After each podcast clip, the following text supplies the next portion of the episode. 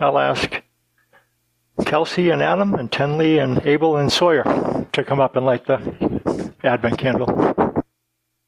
During the season of Advent, we prepare for the celebration of Christ's birth. Because God demonstrated his love by sending his Son into our world, we have joy. Luke chapter 2, verse 8 through 11 reads And there were shepherds living out in the fields nearby, keeping watch over their flocks at night. An angel of the Lord appeared to them, and the glory of the Lord shone around them, and they were terrified. But the angel said to them, Do not be afraid. I bring you good news that will cause great joy for all the people. Today in the town of David a Savior has been born to you. He is the Messiah, the Lord.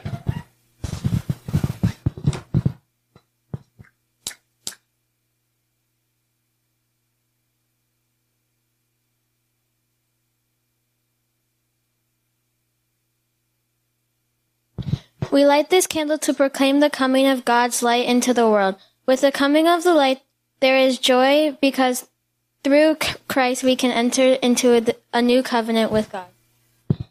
God, thank the, that Jesus brought joy into our world. Help us to have your joy in our hearts. Well, looking at the Christ songs, there was the announcement of Jesus coming was received by different individuals, and they reflected in verse their response to the news that Jesus would come. We looked at the song of Zechariah and Mary, and now we look at the song of Simeon.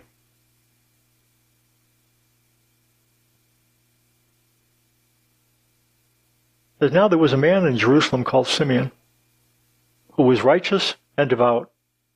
He was waiting for the consolation of Israel, and the Holy Spirit was upon him. And it had been, it had been revealed to him by the Holy Spirit that he would not die before he had seen the Lord's Christ. Simeon is presented as a righteous man, a devout man. He was not a priest, he was a layman. He received a revelation concerning the consolation of Israel. The Old Testament prophets predicted that a couple of things would happen to Israel. Uh, they would experience times of judgment and discomfort followed by times of consolation and comfort. And after the golden days of King David and King Solomon, it, they were passed from one nation to another. Terrible times. Assyria, and they were passed along to Babylon, and they were passed along to Persia and Greece and Rome, and they were defeated and conquered and made subject to all these different nations. And what they were told is following this time of discomfort, something would dramatically shift. A, an anointed one would come. Christ is Greek for anointed one. Messiah is Hebrew for anointed one. So when we talk about Jesus the Christ and Jesus the Messiah, we're saying the same thing in two different languages. We're talking of one, this anointed one who would come and bring consolation to Israel. Isaiah talks about the mission of this Christ, the Messiah, the anointed one, Israel is like a Bible in miniature. That's what it's been called. There are 66 chapters in the Bible, and there are 66 books in the Bible, and there are 66 chapters in Isaiah. In the Bible, there are 39 books in the Old Testament, and those are more minor. That's before Christ comes, and there are 39 chapters in Isaiah that talk about judgment. And then in the New Testament, there's 27 books that begin with Christ and how he has changed the world. And there are 27 chapters in Isaiah, the last 27, which are chapters that on the tail end of the first 39 chapters of bad news, there's 27 chapters of good news beginning in Isaiah chapter 40. And here's what it says. Comfort, comfort my people, says your God. Speak tenderly to Jerusalem and proclaim to her that her hard service has been completed, that her sin has been paid for, that she has received from the Lord's hand double for all her sins. And then Isaiah goes on to talk about the form that this consolation would take. There would be a ruler who would come to reign. And here's what it says in terms of the, the kind of ruler this Messiah, the Christ, the anointed one, would be. He said, The Spirit of the sovereign Lord is on me because the Lord has anointed me to preach good news to the poor.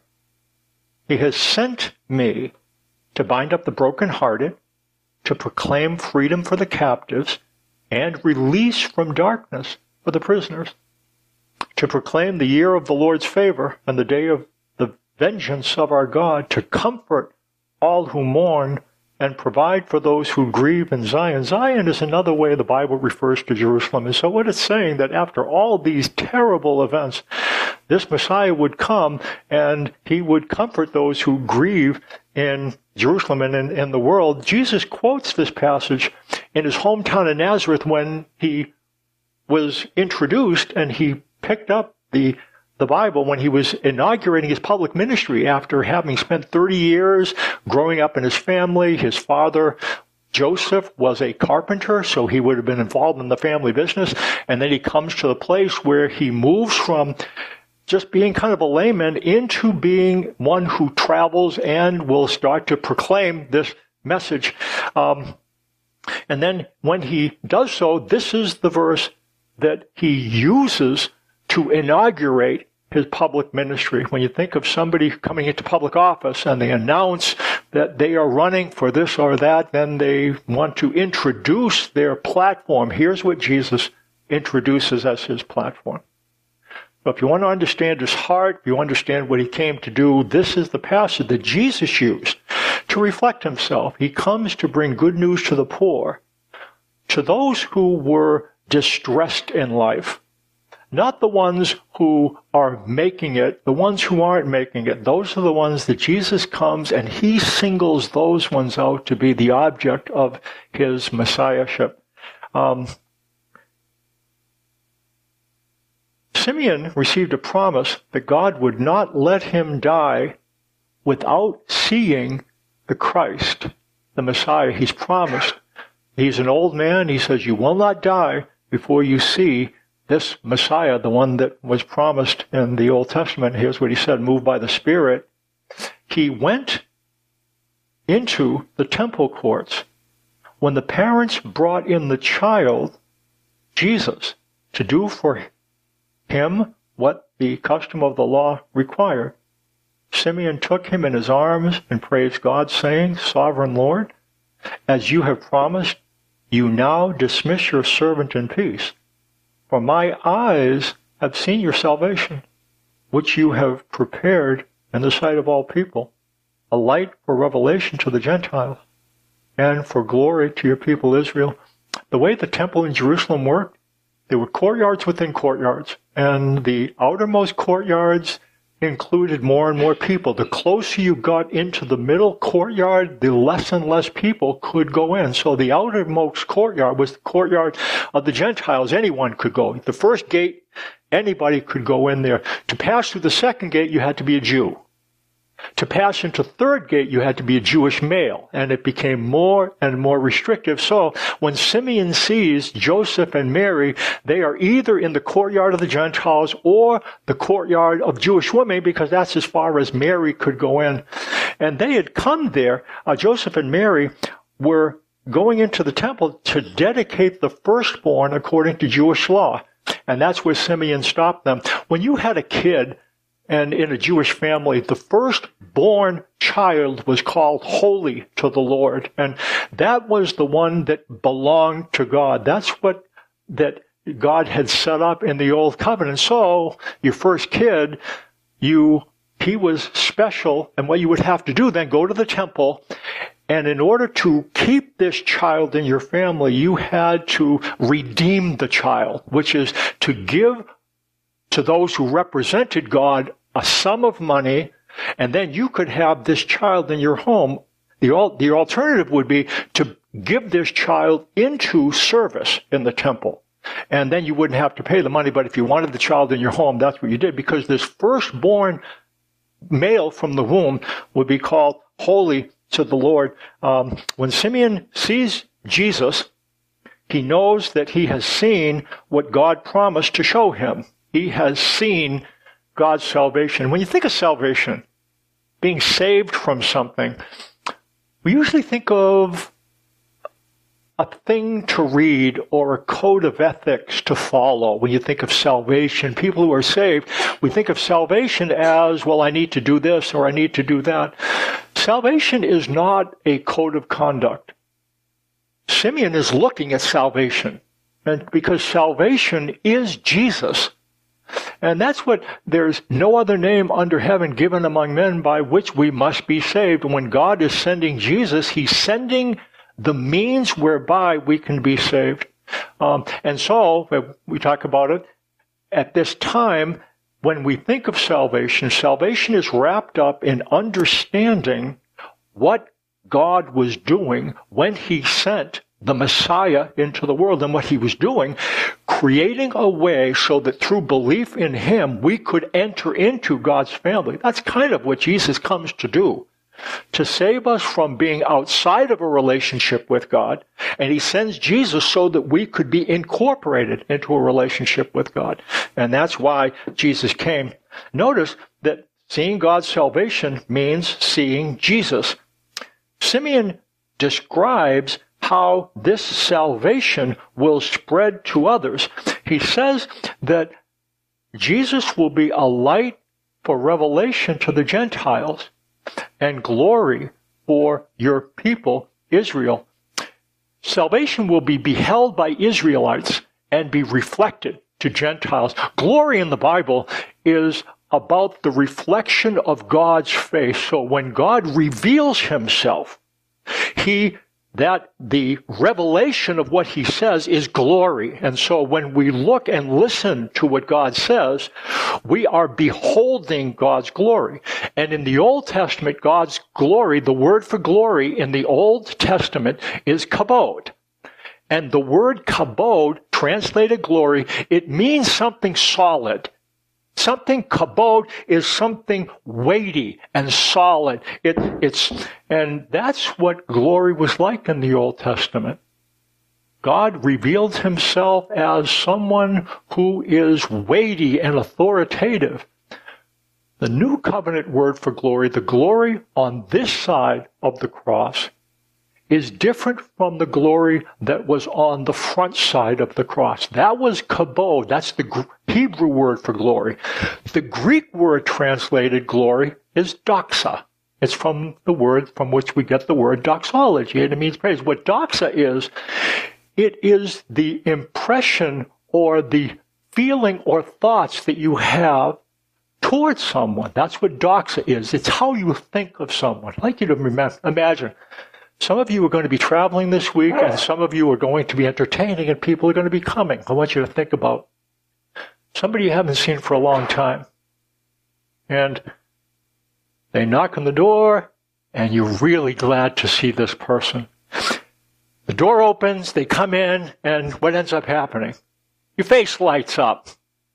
Hey, great to see you. And that, that is a way to understand glory. Glory is the radiance of your face, the sense of how you feel about that's the New Testament word for glory.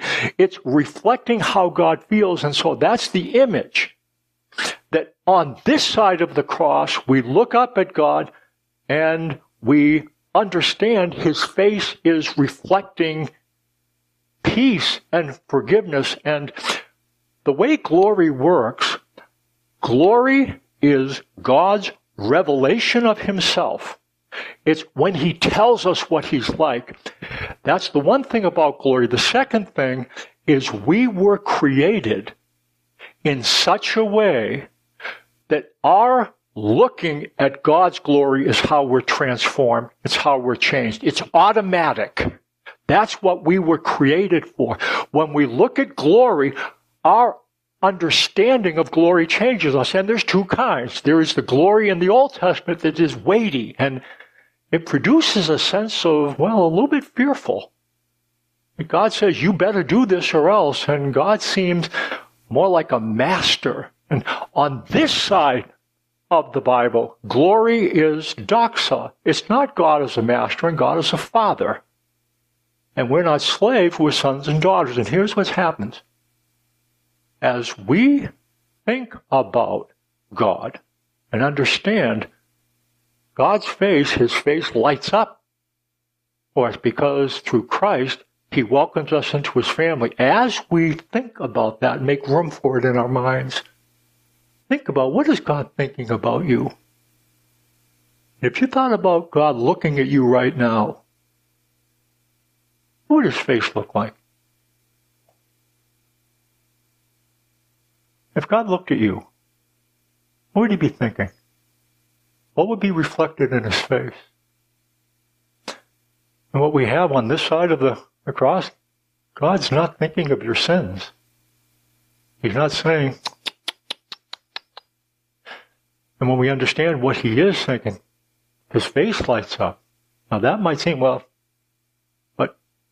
that's what salvation is about, is our understanding that because Christ came, God's face lights up. And as we make room in our minds for the fact God looks at me and his face lights up. He's not looking at you thinking, he's looking at you saying, I sent my son and I love you. And as we let that message get in our mind, as we think it, we make room for it, it transforms us. See, that's the way glory works. Glory transforms those who look at it. And when we look at and understand God is reflecting as we look and understand that, it changes our heart. It doesn't just change how we act. It changes how we think about Him. And changing our thoughts and attitudes changes our heart. Um, salvation would be beheld by the Israelites and reflected to Gentiles. Now, in the Jewish world, there were Jews and there were everyone else. Everyone else is Gentiles. And so None of us here are Jews. I don't think any of them might be, but I'll, let's say there's nobody here is of Jewish extraction. We're all Gentiles. And what Isaiah predicted, he says, arise, shine, and he's talking at this point about a remnant in the nation of Israel. And it's describing when this Messiah would come. Many in Israel wouldn't understand and accept, but some would. And those who understood were in the northern part of Israel, and that's not the real religious part of Israel. That's the irreligious part of Israel. They, they didn't do really well religiously. They weren't, they, they, they weren't great followers of God. But here's what it says, Arise, shine, your light has come. And the glory of the Lord rises upon you. This is on the northerners. See, darkness covers the whole, covers the earth, and thick darkness is over the people. But the Lord rises upon you, and his glory appears over you. Nations will come to your light, and kings to the brightness of your dawn. You know why Jesus came? To shine light into the world, to show us what God is actually like. So here's the way to think of it. Jesus is like the sun. Jewish Christians, the first Jewish Christians, they're like the moon. And we no longer have to walk in darkness. God reflected God's glory initially to that first group of Jewish Christians. And those Jewish Christians were kicked out of Israel and they were sent into the Roman Empire. And when they went there, they reflected light and we still have their words in the Bible. And we then understand what God actually thinks about the world. This is good news. Simeon follows up with sad news. This is all good so far. Jesus is going to be a figure who will reflect the light of God's glory to the world. But Simeon follows up and says, Those who transmit light and darkness, they will pay a price for doing so. Here's what it says The child's father and mother marveled at what was said about him, Jesus. Then Simeon blessed them and said to Mary, his mother, This child is destined to cause the falling and rising of many in Israel. The reason why Simeon talks to the mother, because Simeon understands that when things get dicey with Jesus, and they got really dicey, created real, real problems in the family, Joseph is going to be dead by that time. We don't know when Joseph died. Sometime between age 12, when Jesus is age 12, and age 30, Joseph died. He was a carpenter. And then the Simeon then describes what's going to happen because Mary's going to be alone. She's going to be a single mother when things get bad. Here's what he said. He said to Mary, his mother, this child is destined to cause the falling and rising of many in Israel and to be a sign that will be spoken against so that the thoughts of many hearts will be revealed and a sword will pierce your own soul too. Jesus is the one who is set for the falling and rising of many in Israel a sign that will be spoken against. Jesus would be, would create incredible controversy in the first century. If you were part of a Jewish family, say that you're a Jewish family, and some in the family, as Jews believe that Jesus is Messiah and some don't, that's going to split your family in half in the first century. And that happened to family after family. There would be some who they moved towards. There was others that moved away. And if you became a follower of Jesus, you were a criminal because you were believing in someone who was a heretic. And the government then would not take very kindly to that. Israel's government in the first century was a theocracy. So the religious, it's like an Islamic state that the religious leaders are the political leaders. And then if you then worship and do something the political slash religious leaders don't like, they got the police and could send the police because the police were at the beck and call of the religious slash political leaders. And so if you have a family and some of your family believes in a way that the government says don't believe, it's going to create chaos for the family. And what they're told, what Mary is told is this child is going to not unite Jewish Israel, but he's going to divide it. Is what Jesus said to his disciples. They are going to be those through whom the Messiah comes, but they're going to pay a price. That don't suppose that I've come to bring peace to the earth. Interesting, isn't it? We'll hear the angels next week. They'll talk about peace on earth, goodwill towards men, but those through whom Jesus reveals himself, they don't have a peaceful experience. Look what it says. Um, I did not come to bring peace, but a sword. I have come to turn a man against his father, a daughter against her mother, a daughter in law against her mother in law, and a man's enemies will be members of his own household. Again, that was through belief in Christ. Some were going to believe, some weren't going to believe, and it's going to tear the family apart. And that's what happened to family after family in Israel. Um, those to and through whom God announces the good news. Here's what Paul says. For God who said, Let light shine out of darkness, made his light shine in our hearts to give us the light of the knowledge, knowledge of the glory of God in the face of Christ. But we have this treasure in jars of clay to show that this all surpassing power is from God and not from us. What he's describing, those individuals who transmitted this good news would pay a price for doing so. Travis is a mail carrier. And what he does then, he has to follow a lot of rules and he drops off the things that we all want to get this week. And so gifts and stuff like that. The first Jewish Christians were like God's mail carriers.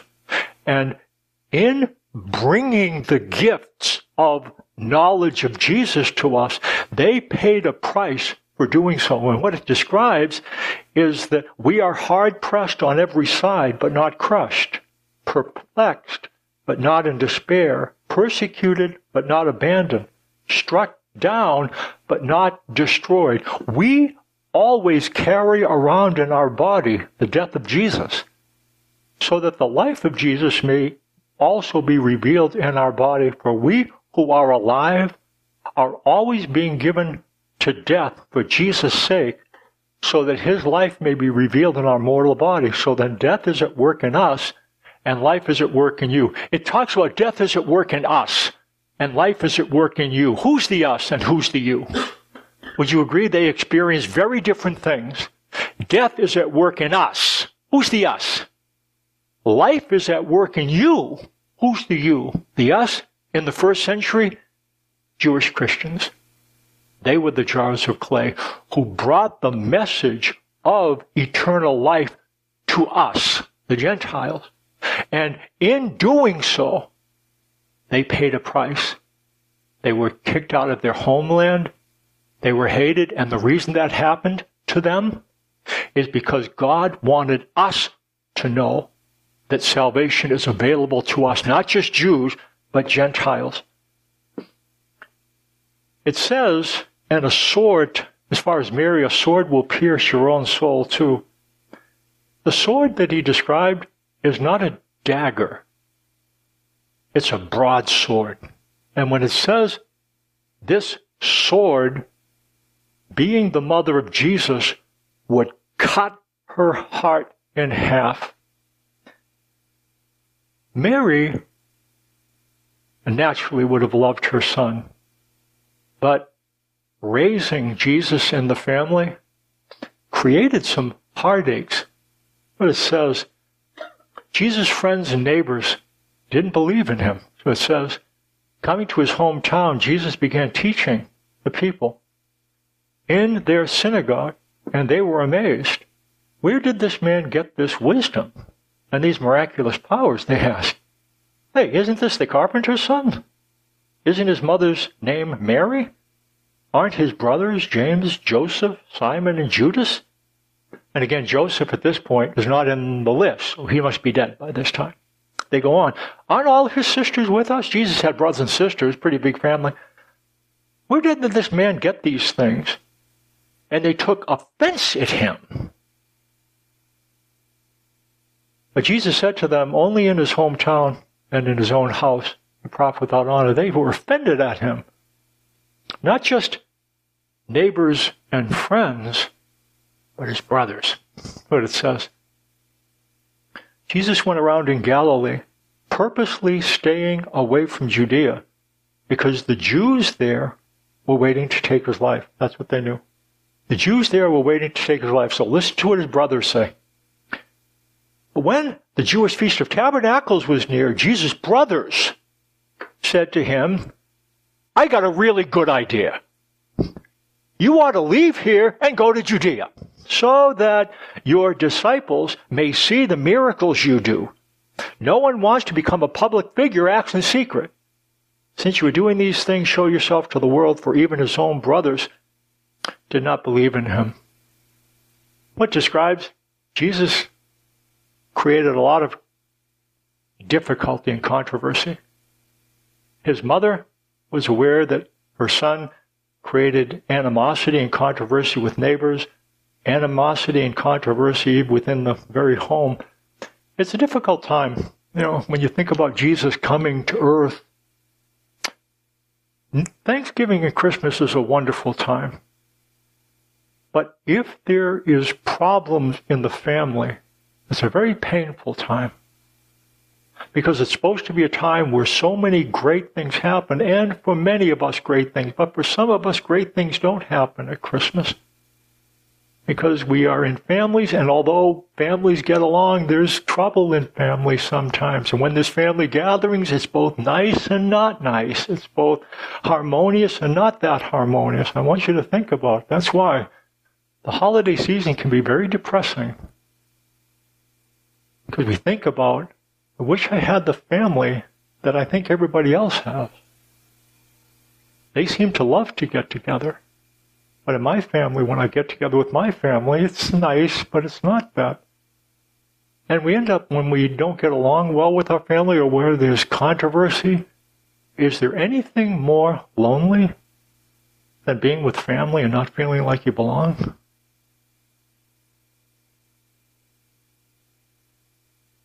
And you know what? Jesus gets that. think about him. He became a man so that he could experience life within a family. You know what he says to you then? If you if you're one of those parents, I don't. Jesus will look at you and say, you know what? I know exactly what that's like. I know exactly what that's like. To feel both part of a family and not part of a family. To know that you love your brothers, but they really don't understand you, and they want you to go to Judea, and the neighbors and um, we're gonna unwrap Christmas gifts in a week. We'll discard the wrappings and the containers. And at this time, then, we'll close with this. It's wise to be mindful of the c- containers that the gifts of eternal life were contained in. God placed the good news of eternal life into jars of clay. Jewish Christians. And they left their family and they left their livelihood and they left their neighborhood to bring the good news. And in so doing, they experienced difficult things. Remember, the pain Mary experienced, the pain her countrymen experienced. We'll close with this. The gift of eternal life is free, absolutely free. The postage and handling, however, was costly. The gift of eternal life is absolutely free. Those to and through whom God transmitted this gift to us paid a price in doing so. And the reason why is because God wanted you to know that He wants you to be in His forever family. And that's why he sent his son, so that you, through faith in his son, could be part of God's forever family as well. That's why he sent Jesus. Let's stand for closing prayer.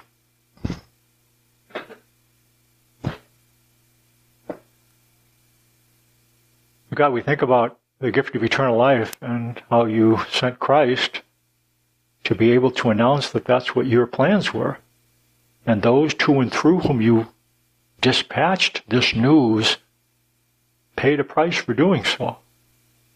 They experienced separation from their family. They were kicked out and kicked into the Roman Empire, and because they were, we hear and know about the good news 2,000 years later. So, God, thank you that Jesus reveals your glory like the sun. But thanks as well that the first Jewish Christians, they were like the moon, and they reflected your glory into the places where they went.